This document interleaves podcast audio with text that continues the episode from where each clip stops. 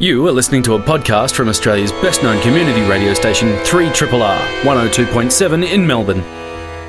We are bite into it. Uh, we are Joe, we are Warren, we are coming to you uh, from Brunswick um, for the next hour to talk about uh, technology, the internet, um, worms, um, all kinds of crazy things. Um, we're glad to have your company. Uh, tonight we're going to be talking about a couple of interesting things. Um, if you did subscribe online during the Radiothon recently, um, you may have done through, or you would have done so through our website. it is brand new. it's very exciting to be living behind a, a wonderful new website We're going to be talking to um, the team behind um, the new site in just a few minutes, um, which is cool. Um, we're also going to have a chat about. Joe and I were having a chat just before about how sometimes with um, uh, um, ransomware and malware and some of these attacks that kind of pop up in our news, but we just kind of um, sort of talk about the the damage or the what went on, but we don't really get behind it and sort of take a deeper look at it. And it's actually really interesting to see um, what the knock on effect can be and um, how they do spread. We're going to be having a look at the NotPetya um, attack. Um, which actually did over $10 billion worth of damage and brought um, a lot of organisations around the world um, to a standstill um, recently. So that's a, a, little bit later in the show. But um, before we do that, um, there is uh, a little bit to talk about. Um, one of the things that surprised a lot of people today was Google have been trying to suppress a memo around their plans to release a, uh, I guess, a monitored search engine uh, in China. Uh, Google bosses have been trying to um, get people to toe the line around uh, the memo that was circulated and then eventually leaked um, about the censored search engine. Um, Google is reportedly uh, reported to have been working with a, a Chinese company to deliver um, a version of a, a monitored search um, which would allow uh, the Chinese partner company to have unilateral access to user data. Um, we do things such as tracking your phone number, um, obviously your search history, where you've been going, and then passing that on. Um, the data would have been stored in Taiwan, um, but then accessible to a lot of organizations within China. I was reading it. Maybe I've kind of got this outdated view of Google. Um, it said Google leaders were outraged at dot dot dot, and I was like finding out about this thing, like who authorized this? And no, they were outraged that people had been talking about it and people had been leaking it and passing this on, um, which is entirely the wrong um, attitude, you know. And I think the um, "don't do evil" kind of mantra is like really fading very fast um, these days. Um, I mean, it's interesting. I, I kind of tend to assume that if you are using a service like Google, pretty much everything is being tracked anyway. But um, plans to kind of design this in and to be, um, I guess, so brazen about it um, uh, in in China, uh, I don't know. I'm still kind of forming my thoughts around this. What do you think, Joe? Are you surprised that Google would be involved in something like this? Not anymore. The whole do no harm thing feels like ancient history now. Yeah, it's a little bit sad. Um, it did um, it did pop up um, stories of this uh, about a, a, week or so ago, um, but yeah, um, there's no report here about whether the project's been stopped or shelved. Um, I guess given the scale of it, it's probably going to uh, appear in some form, but we'll have to keep an eye on that one. That is probably not surprising, but also very disappointing news. Um, What's happening with Spotify? I, I, I, do love Spotify. I use it pretty much every day. I do use it every day too. Mm. Um, they've just announced that they're trialing um, a feature that allows independent artists to upload their music directly to the platform. So previously, um, only established record labels could upload music um, and independent artists had to go through um, some kind of content aggregator where they'd pay a fee to the aggregator, and the, the their songs would be uploaded to Spotify oh. through that. So they're trialing this new system of allowing indies to immediately upload stuff. Makes a lot of sense. It's yeah, kind of... yeah, and it will be free as well. Oh, that's cool. And I mean, they're they're they're going to implement filtering um, processes to make sure uh, that it's not infringing any copyrights and mm. it's actually what it says it is. Mm. So that was the reason in the past, uh, just a quality control measure? I'm not sure. I imagine mm. so. I mean, it sounds like the easiest way to, to filter out stuff you don't want in there. Hmm. And uh, there's something going on with Pandora as well, I understand. Yeah, so um, Pandora have been bought by a digital radio company SiriusXM in the States. So they'd previously invested in Pandora, but they've actually acquired it outright now. Oh. Three billion, three point five billion dollars. I, I don't know how I feel about this one. I kind of feel like a lot of these streaming services. I I feel like in a few years we'll be reporting on it, going, "Well, that that was money not well spent," and that kind of turned belly up. You know, Yeah, it'll be it'll be interesting to see if this will help them compete against Spotify and Apple Music and and, and other things like that. Well, it is. Um, I think between them now, they have kind of like the biggest, um, the biggest reach and the biggest um, subscription base. Apparently, Pandora have seventy million monthly users. That's crazy. Yeah. That's crazy. Um, well, I don't know. We've already declared our colours, so there you go. Yeah, I'm a, I'm a, I'm a fan of Spotify. I can't help it. And you were you had something to tell us about Instagram. Yeah. Um, unsurprisingly, I, I think um, Instagram's two co-founders, uh, Kevin Systrom and Mike Krieger, uh, are leaving. Um, apparently, amid fr- uh, frustrations with um, parent company Facebook. Um, surprise, surprise. Um, I mean, I'm never really too surprised when there's an acquisition like this and then the founders move on eventually. It's not, you know, you don't really join to, to sort of share the vision. Have they detailed their frustrations, or is this rumor? No, they have detailed their frustrations, um, or they have they have been detailed. Um, whether they've um, explained them directly, but um, yeah, they were frustrated with um, a few of the recent product changes that were being um, pushed by Facebook or Zuckerberg in, in particular, including things around comments and how posts are shared between the two networks. Um, I kind of feel like I mean I, I still use both both of them. I guess I kind of feel like um, the separation has been um, fairly strong. I mean, you do get a sense that there's a lot of data being shared. Like you mentioned, you follow something somewhere and then something else Uh, pops up straight away. The Um, advertising in Instagram is feels very linked to what happens for me on Facebook. Well, yeah, yeah. That's um. So I mean, that experience is a little bit um a little bit um, awkward and clunky, but um yeah.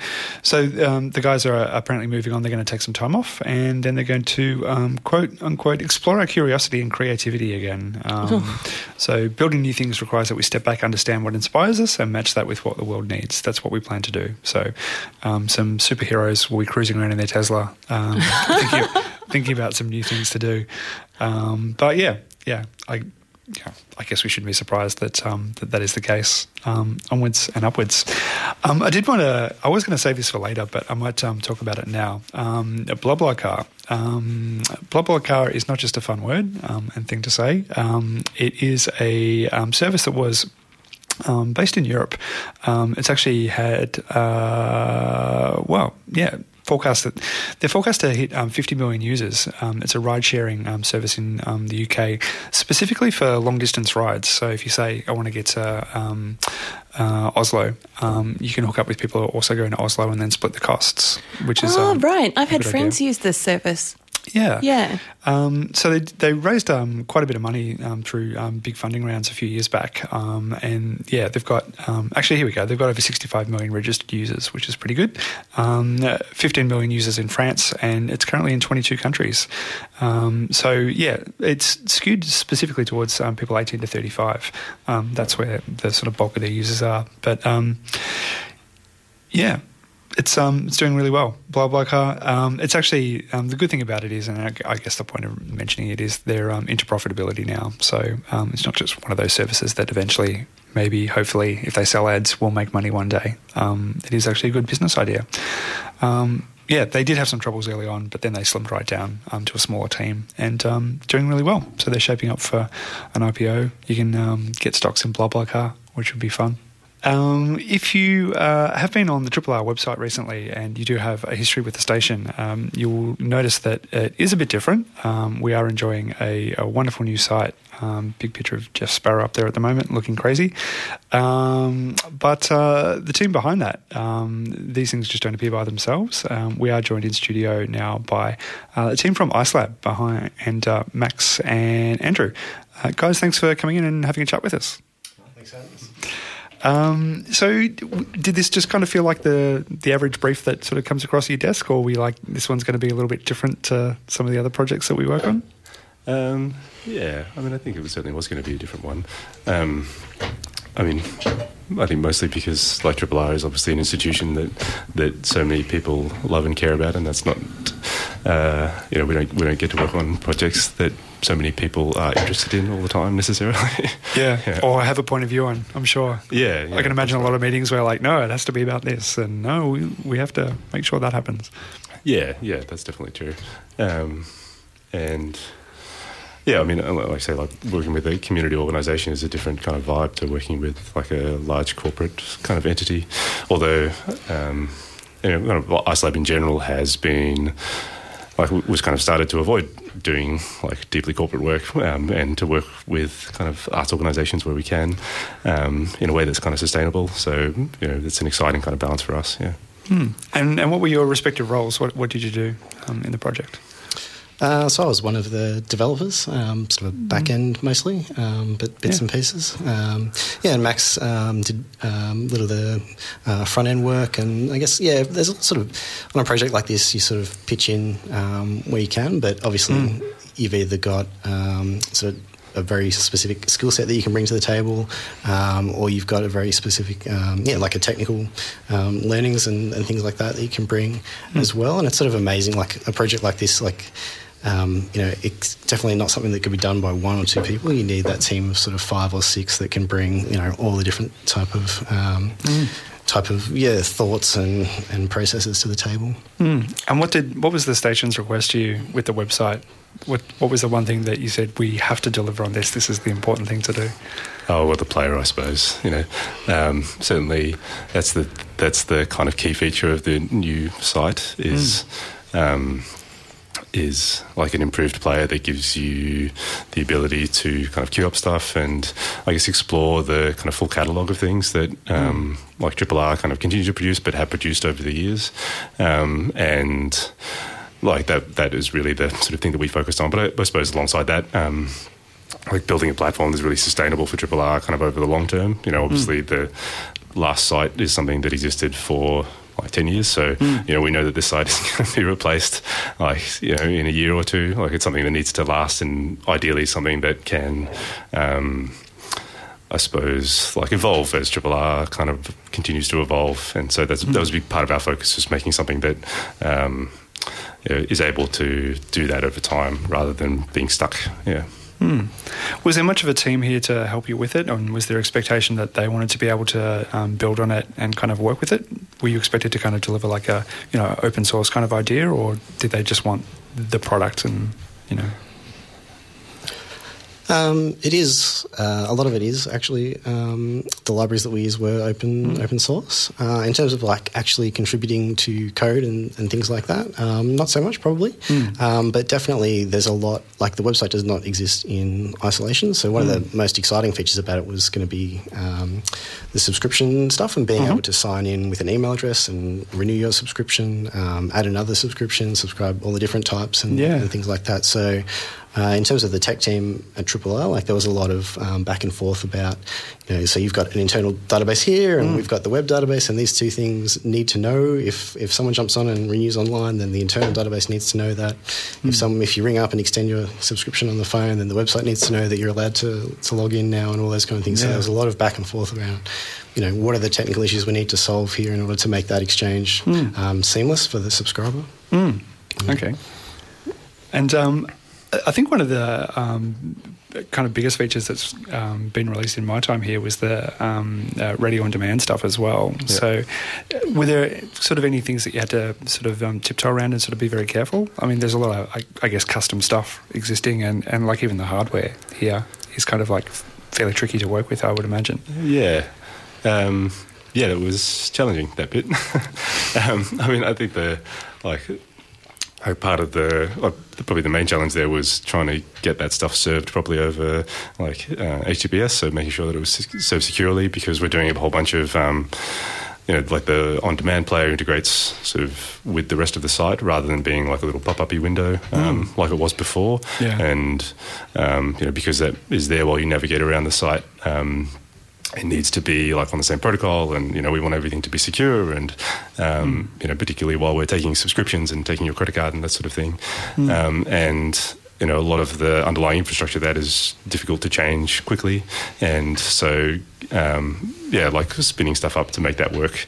Um, properly was you know kind of a last last minute challenge that was more last minute than I, I should have left it. Perhaps. but you got there. yeah. Was it, um, I don't know, was it scary with the kind of radiothon as a deadline kind of looming? Um, I mean, kind of, if, you- if you look at a calendar and go, we've got 12, 12 months when we can launch a website, if someone says, can we do it in the couple of months before the radiothon, I would have been sweaty palms. Yeah.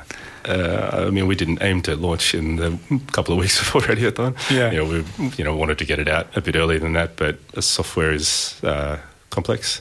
Yeah. And so, um, you know, we sort of launched, I, I suppose, as late as we could. But Yeah.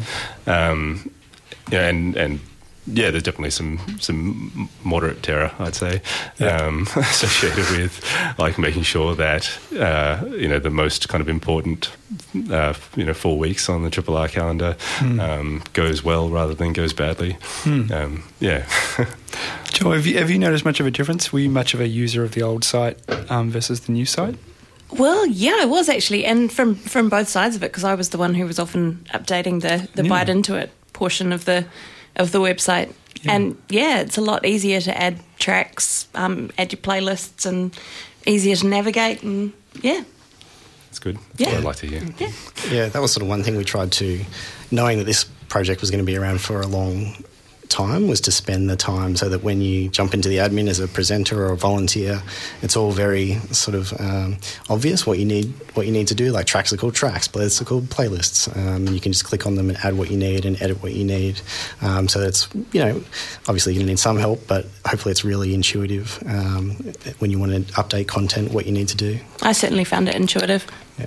Yeah, there's definitely a difference between you know most of our projects. Really, you know the number of users that Triple R has, kind of administering their site is large. Yeah. um, you know, There are a lot of us. Yeah, that's right. And and changing all the time. Obviously, like you know, volunteers coming in and kind of um, getting into it, and then.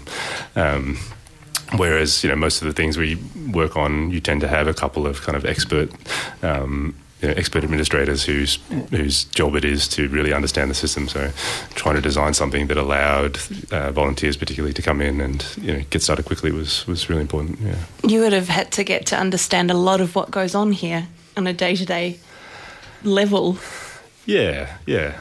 I think um, you know the team at Triple I protected us from that a little bit to understand.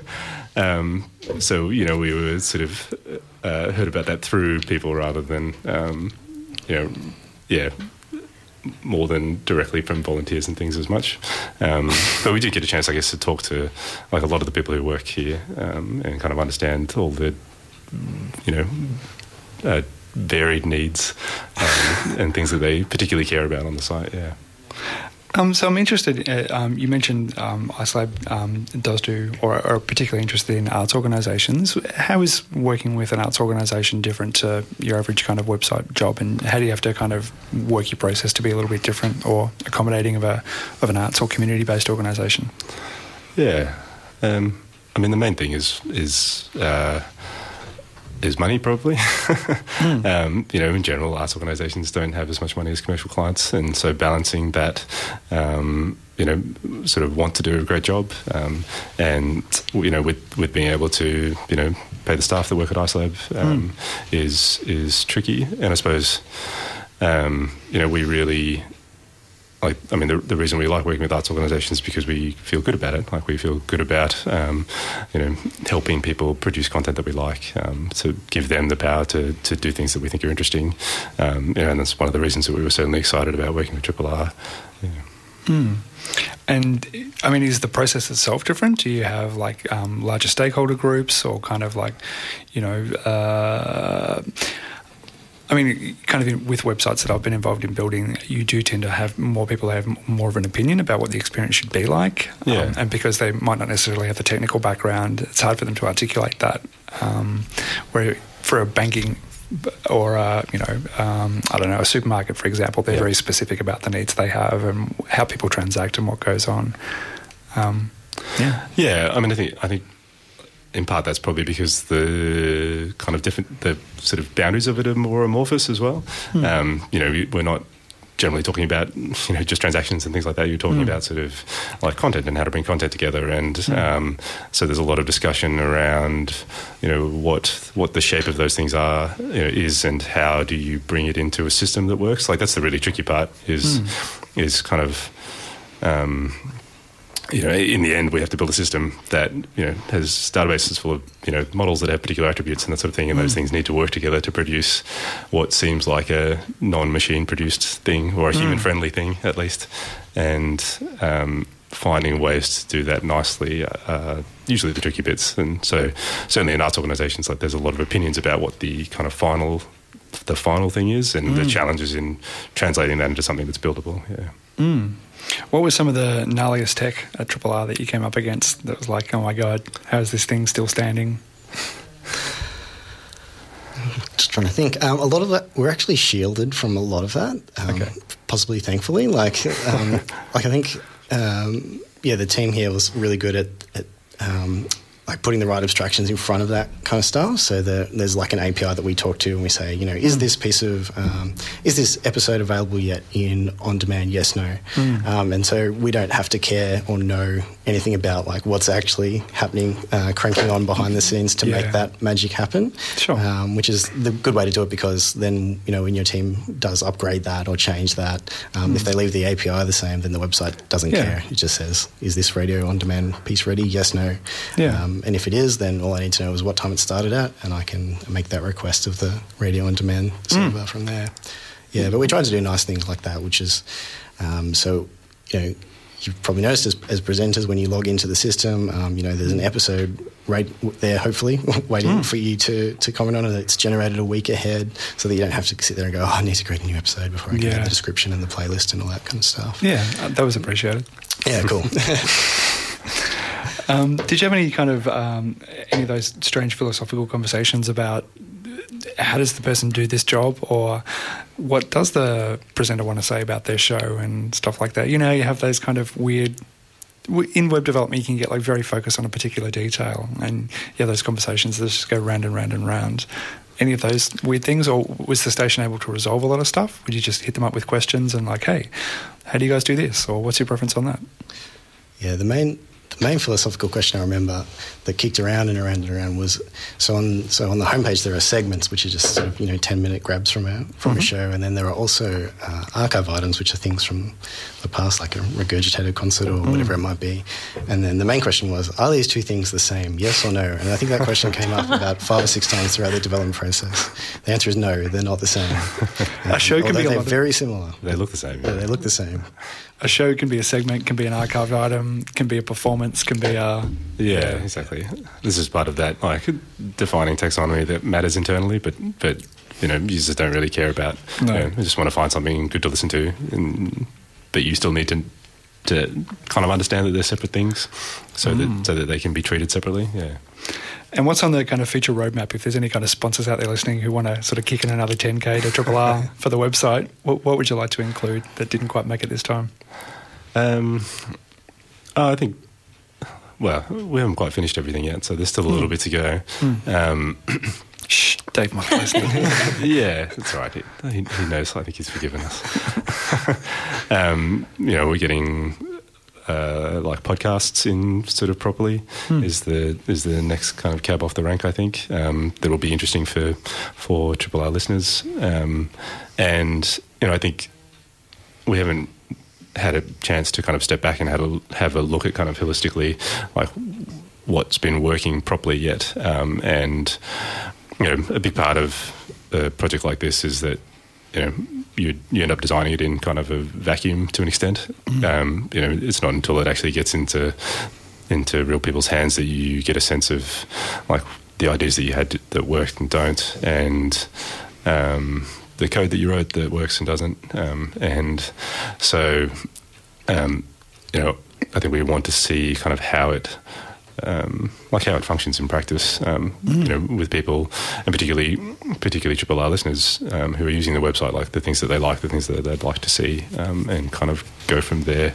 But yeah, I mean, like I was sort of saying at the start, we feel like there's this kind of great base now, like a great base for a bunch of things to be kind of built on, and mm. yeah, that gives really interesting opportunity for for kind of adjusting things down the track. I mean, I know I certainly know Dave's excited about a whole bunch of potential around stuff that we can do with the player, really, like giving um, you know people more um, kind of tools to do things with the player. Um, so you know, sharing you know sharing particular sort of parts of shows, or like creating their own kind of segments, and mm. um, collecting playlists, and um, you know being able to share those playlists and that sort of stuff. So um, you know, moving some of those tools out of the domain of kind of administrators of the site and into like the hands of listeners. Yeah. Mm.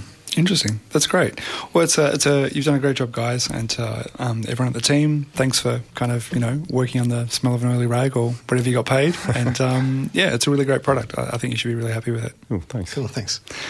Uh, if you um, are interested in um, the rise of cyber attacks and uh, I guess cyber warfare, um, we do get bits of news trickling through from time to time about um, how this is uh, a thing.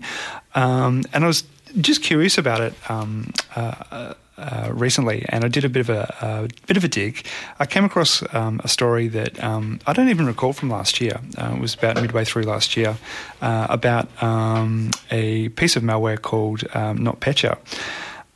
It's a really interesting story in it I mean, it's hard to be sympathetic for large organisations, but just the the way, almost comically, um, this piece of um, malware um, travelled um, through these organisations is. Um, is quite staggering. It's very easy to imagine it happening at your own um, school or university, or you know where you work, or, or what have you. Um, the way this is um, explained in um, in Wired, um, the shipping company A.P. Moller Maersk, um, I may not be saying that right, um, they actually look after about a quarter of shipping around the world, and they talk about a, a, situation where in a particular room a bunch of uh, computers blinked out. Um, they just went down to a black screen, and every time they rebooted, just went back to this black screen. And then they sort of cut to the um, one of the IT guys who was um, not part of the central IT team for the organisation, who were based in the UK, but um, he was working in um, Copenhagen, um, and his computer blinked out, and then he just looked down the room, and all of the computers blinked out, and then they realised what was going on they were trying to trying to shut down um, their computer system because they have around eighty thousand employees around the world, and it took them a couple of hours to do that. But they lost um, pretty much um, well the majority of their computers. Um, it actually uh, went into their I'll get to this a little bit um, later on, but there's no way to save the computer. But basically, it's a piece of junk once this piece of malware gets in. Um, there's a figure down here for how much this first company, Maersk, lost. It was scroll, scroll, scroll. Um, they lost, I think it was 700 million. Um, Holy seven hundred million dollars worth of computer equipment um, during the attack, and also um, loss of trade, etc., um, etc. Et so this happened. This happened last year. I was like, wow, okay. Um, who else was involved? Um, what actually happened? so from putting a lot of this together, they haven't actually been able to speak to a lot of the companies who were affected haven't gone on the record to talk about this, and they are concerned that you know it may make them susceptible to future attacks and so forth. Um, but it does um, reportedly go back to um, a group of um, criminal linked hackers um, known as Fancy Bear, which is um, a very friendly name um, for uh, a group of people doing nasty stuff. so around uh, around early 2017, 2016, they were involved in hacking into Ukrainian government organizations and companies, and they were finding lots of different ways to, to sort of get in and, uh, and wreak havoc. Um, so their kind of favourite MO was to um, bring down power stations and um, uh, um, logistics and public transport and, and, stuff like that. So they'd had uh, a fair bit of um, form. What they actually decided to do um, with NotPetya, was to actually um, bring together two um, nasty bits of software. One was a, a, penetration tool known as Eternal Blue, which was created by the US uh, National Security Agency but leaked um, in um, early 2017. Um, Eternal Blue takes advantage of a vulnerability um, in a particular Windows protocol, which allows hackers free reign to remotely run their own code on any unpatched machine. So um, just basically proliferates the the virus. Now, actually, um, the people behind Fancy Bear decided to pair that with um, another um, older piece of software called Mimikatz, um, which was created in um, France by a security researcher um, in 2011. Um, and what it actually did was it allowed uh, some some parts of some Windows computers um, let uh, passwords linger in part of the computer's memory, and Mimikatz could actually pull those passwords out of the RAM and use them to hack into other machines um, accessible with the same credentials. So for networks with multi-user computers and so forth, um, Mimikatz was very good at um, uh, logging onto multiple computers. When you pair that with Eternal Blue, you get um, NotPetya. Um, so NotPetya was able to get into computers using the um, credentials of Mimikatz and then proliferate using the proliferation code of um, of Eternal Blue. Um, so, according to um, I guess watchers and um, sort of cybersecurity watchers, um, NotPetya, by pretty much almost any definition, is an act of cyber war. It ran for weeks, if not months, I think, and it hit, hit us here in Australia. Um, I think it affected um, a chocolate factory in Tasmania, hospitals in Pennsylvania, um, countless um, organisations around the world. It affected, um, as well as Maersk, which we talked about, FedEx, TNT, French construction company, St. Gobain, food producer, Mondelez, manufacturer, um, et etc., etc., cetera, et cetera, et cetera. So there was um, estimated to be over $10 billion in damages, which makes it um, almost 30% bigger than the other um, similar um, attacks um, in recent years. Um, and uh, yeah, unfortunately, yeah. Well, actually, just comparing to other stuff, compared to WannaCry, um, WannaCry was estimated to cause between four billion and, and eight billion dollars, and that was um, a huge thing for us in in earlier um, in 2017. So interesting. I think um, um, the guys behind Fancy Bear were also involved in hacking the Democrats um, back in 2016. Um, but I don't know. I mean, I think um, the way they describe how it impacted Maersk, where basically everyone from this 80,000 person organisation went home and the ships just sat there um, on the ocean, um, didn't have navigation, didn't have all these other things. It really, um, really makes you think about how conventional warfare of arms and people and um, um, diplomacy and so forth is is an entirely different game um, when you think about how um, at least some of those things respect borders and people and the human cost. Um, once you get into this abstract sense of infrastructure and um, um, IT um, stuff, it's just uh, I don't know. It, it's very hard to control and very hard to, to grapple with, um, which is why it's, I guess, very disappointing that, um, in particular, the states have lost a lot of their best um, cybersecurity minds um, under Trump, Mm. um, um, which we talked about um, a few months back. But I don't know. Have you ever been? Have you ever been a victim of um, like um, identity theft or any kind of malware? Has that affected you in any way? Uh, touching wood furiously right now. Uh, no. Yeah. Quite quite lucky, really. Well, I mean, there's probably a good chance in our lives that we will be. Yeah, Whether absolutely. it's us personally or whether um, our infrastructure or, or this country. So. I don't know. I think we could. Uh, I think we could be doing more in this space. I think, um, yeah. I think we all need to be talking about it. Um, it should be a, a thing on um, a, a, a global agenda for how we can stop things like this happening. Especially considering how much resources are being put into into this. Um, I mean, it's not just Russia. It's very easy to say Russian hackers. That's a cliche, but um, all around the world there are people. Actually, I was I started watching Jason Bourne by mistake on Netflix the other night, and By had- mistake? By mistake, yeah. I was like, oh, okay, I'll just eat it. Well, I had pizza hands, like I was eating a pizza, and I couldn't make any. Dis- I couldn't make any other choices, so I was like, I'll watch this one go, and then I had pizza hands, and I couldn't do anything for five minutes. So anyway, I was watching it, and there was like there was a scene where where this hacker was supposedly getting into the CIA or whatever, and um, someone said in the background, um, "Use SQL to corrupt their databases." I was like, that doesn't make any sense. anyway, um, but yeah, hackers, look out for them. Hack the planet. Hack the planet. Um, yeah, and they did have like that green wash kind of over their faces. they were hacking, like who's got a green screen. Um, anyway, I've said my piece about that. Watch out for that thing. Um, just a few minutes left in the show before we hand over to Mr. Carew for the International Pop pop underground, but uh, there are a few things to um, have a giggle about um, before then. Um, firstly, um, uh, Texas Sex Robot Brothel opens. Um, that did catch my eye um, this morning on the train. Free band name. Yeah. Um, or uh, we came up with one this morning relative to cats, quick to sniff. You know how, like, when food falls? Ah, But they don't always eat it, you know. So if you quick like to sniff. quick to sniff. They are. Um, yeah, so um, there is one in Toronto. Um, uh, um, a group that do a sex robot brothel in Toronto are looking to open the first one in um, the United States. Um, Kinky S Dolls, a Toronto-based company, uh, is offering uh, people 80 minutes alone with uh, an excellent piece of latex and machinery um, for $120. Um, and they're planning to open one um, in the States, as I mentioned, and people are in a bit of a flap about it. Um, there are no laws against it. Um, they've consulted lawyers. They said there are, there are, strictly speaking, no rules towards it. Um, and they've tried to position it as almost like a try before you buy service for these dolls. I'm not sure if you've kind of really followed this, um, and I kind of, it just kind of drops in from time to time, but these things are getting quite complex, Joe. Um, Robots stealing our jobs. robots stealing our jobs, robot robots having sex with our johns. Um, I don't know, maybe not one of the jobs that um, we're going to miss too much. Well, I can't speak for everyone there, but um, yeah, I don't know. How do you feel about that? The the two point, the two arguments are some people are saying it's going to increase an interest in um, prostitution and sex trafficking and, and so forth. Other people are saying um, there is a need for it, and um, I don't know. We can be doing other things with our time. Um, I don't know.